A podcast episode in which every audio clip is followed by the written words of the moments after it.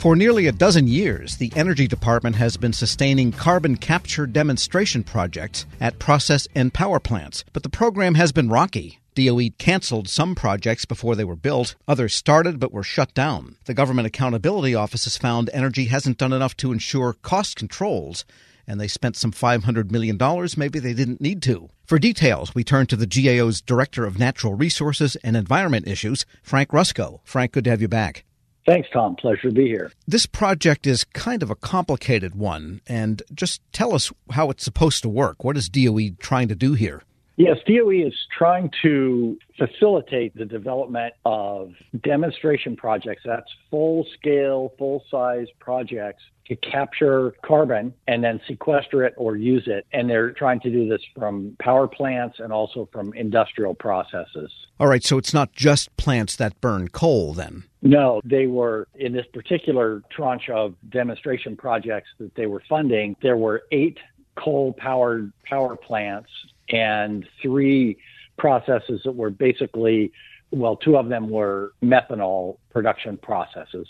Got it. So, in other words, whatever it is, they have smokestacks and carbon is coming out of those stacks. And the idea is to keep that carbon from going up into the air. Correct. Yes.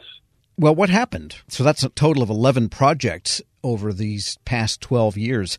How many of them are up and running, and what's the status of the rest of them? Well, so of the 11 initial projects, only two are up and running. One more was completed, but then it was shut down for economic reasons after that. The two that are continually running are the um, industrial processes.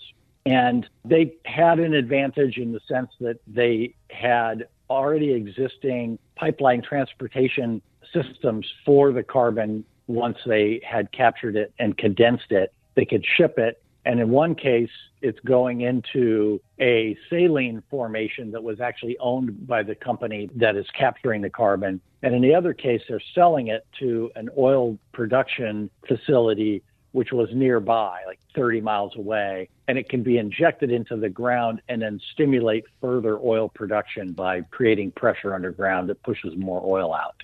So, reading between the lines, then the places where it was economic to do so already had some of the infrastructure in place, or in one case, had the economic incentive because they had a market for the carbon useful use of it once it was captured. Yes, I think that's key. Really, the whole thing about carbon capture is it's expensive. There's no way around it. The demonstration projects are designed to pump federal money into the private sector to encourage the building of these facilities. And in so doing, usually what happens, you build new facilities, you learn, you can do it cheaper the next time. And so the idea is if the federal government can pump money into this, it'll lower costs in the long run and make these things economic. But there's a fundamental level of economic viability that has to be reached. And in the case of the power plants, it just didn't work. And this was something that DOE could have foreseen earlier in the process, but they just kind of kept funding these things. And in the end, only one got built. If they cost a trillion dollars, you can't pawn that off on ratepayers because that's regulated and there's a limit how far they can go there. So you kind of get holed up. We are speaking with Frank Rusco, Director of National Resources and Environment Issues at the Government Accountability Office. And how much has the Energy Department spent so far since 2009? Well, they spent $1.1 billion in total, and a good almost half of that was spent on projects that didn't even get out of design before they were canceled. And so the other half got a little bit further. It built one of the power plant facilities and two of the industrial facilities. But about half that money really was spent before the projects even got out of design, which is unusual. You know, you would usually expect that the federal government would spend money on design, some amount of money on design.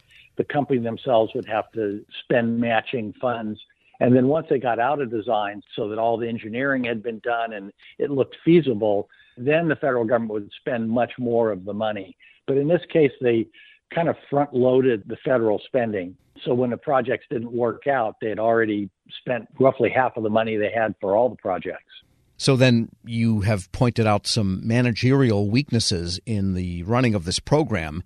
What were those, and what are your recommendations for energy if they think this is still a viable thing to do? Right. You know, I'll start with they are planning to do more of this, so it is very important that they do it better. So, what we found is that there were two main problems. One was the selection process. So, when you select demonstration projects to fund, you really want to look at a bunch of projects and you want to look at their design and their plans and down select to the best ones. That takes a long time, sometimes up to a year or longer, to figure out what are the projects that look most viable. And in the case of this particular tranche of spending, they condensed that for the power projects into about three months, whereas for the industrial projects, they took their time and they did a little bit more due diligence, which might explain why they had more success in that area. So that's one area. Just selecting projects is complicated and takes time, and they need to take that time and do a better job there. The second one was when they were administering the projects, really the typical way to do this is you set milestones.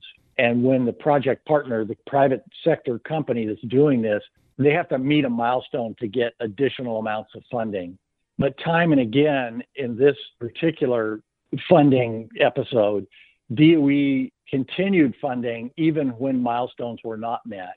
And they also front loaded the funding into the early parts of the project. So DOE was picking up in some cases 80% or even higher amounts of the funding for the project. In other words, not requiring matching funds in the early stages. And so when you have projects that don't even get out of design and you've spent all this federal money, the private sector didn't have that much skin in the game. So they can bail on it if it's not going to work, but the federal money is already spent. Yeah, that's kind of a classic risk management mistake, you might say. Absolutely. All right. And does the Energy Department agree with this? And do they plan to take steps to tighten up their planning and then program management of it? Well, I'm sure they have some plans to do that. In response to our report, they did not agree or disagree with our recommendations to improve the management. But what they said is that they're forming a new office of clean energy, and that will be where they're going to fund this kind of project going forward. Now, that office has been set up, but we haven't heard back from DOE yet what they plan to do to improve this going forward. And by the way, these projects are they almost like building a factory next to a factory? They sound like pretty expansive types of facilities to capture and somehow keep the carbon. Absolutely. It's it's a lot of additional capital expenditure on these large processes that take the flue gas and run them through more and more equipment to capture the carbon out of the flue gas and then condense it and get it into a form that can be shipped by pipeline. And so, yeah, it is. It's just like you said, it's like a plant next to a plant you know, something Rube Goldberg would probably appreciate. Frank Rusco is Director of Natural Resources and Environment Issues at the Government Accountability Office. Thanks so much. My pleasure, Tom. Thank you. We'll post this interview at federalnewsnetwork.com slash Federal Drive along with a link to his report. Subscribe to the Federal Drive at Podcast One or wherever you get your shows. This episode is brought to you by Zelle. Whenever you're sending money through an app or online, it's important to do it safely. Here are a few helpful tips. First, always make sure you know and trust the person you are sending money to. Second, confirm you have entered their contact details correctly. And finally, if you don't trust the person or your recipient is rushing you to send money right away, think twice before sending money through an app or online. When you think about something that brings out the best in us, it usually involves helping someone else. By donating plasma at a Grifols Center, you can help save millions of lives and show your good side to the world. You'll join thousands of people who donate safely each week, so patients get the plasma derived medicines they rely on. And you'll be rewarded up to $1,000 your first month. Learn more at grifolsplasma.com.